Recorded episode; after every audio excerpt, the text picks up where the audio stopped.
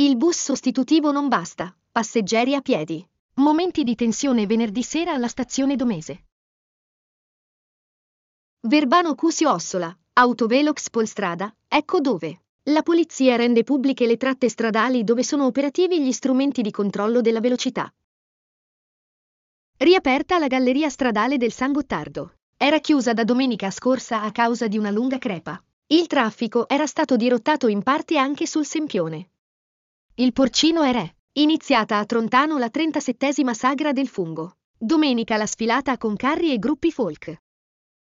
Viaggio alla scoperta dei pittori vigezzini nella nuova mostra di Casa de Rodis, in piazza Mercato a Domodossola. È visitabile fino al ventisei novembre.